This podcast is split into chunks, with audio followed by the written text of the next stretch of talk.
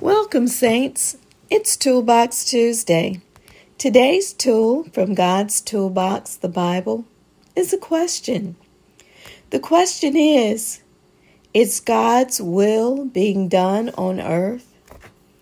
There is a crippling conviction held by many believers today and propagated by many clergy that everything that happens is the will of God. If that is true, then we end up believing terrible things about God and we drive many people away from belief in God.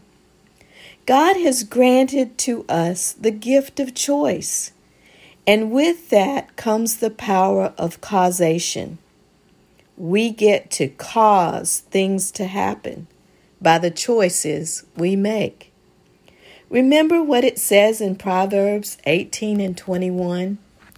The tongue has the power of life and death. And we have been delegated kingdom authority in Matthew chapter 18, verses 18 through 20.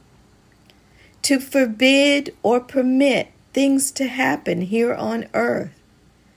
The principle of loosing and binding this is great power and authority afforded to believers to possibly change the course of history.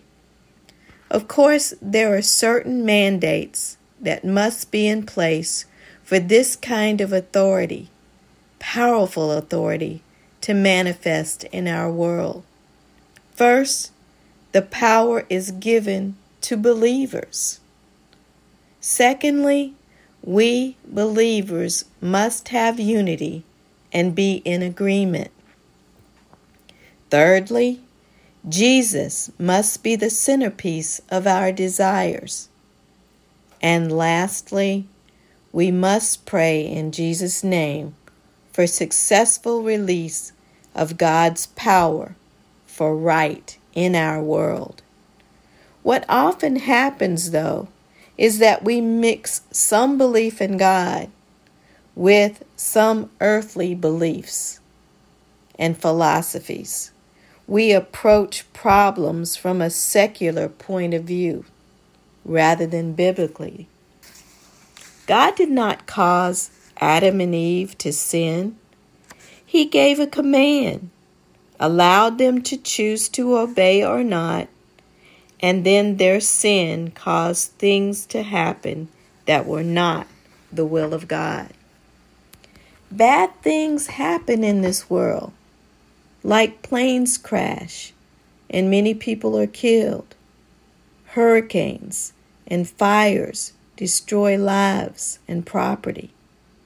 Is that all God's will? No.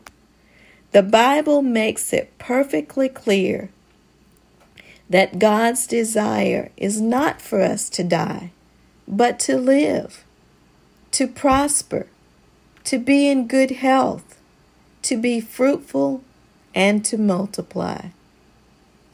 In God's model prayer, Jesus told us to pray like this Thy kingdom come, thy will be done on earth as it is in heaven. So, if God's will is always done, why would we need to pray for that all these years? No, God's will is not being done much of the time, not in our lives or the lives of others, not in the life of this country.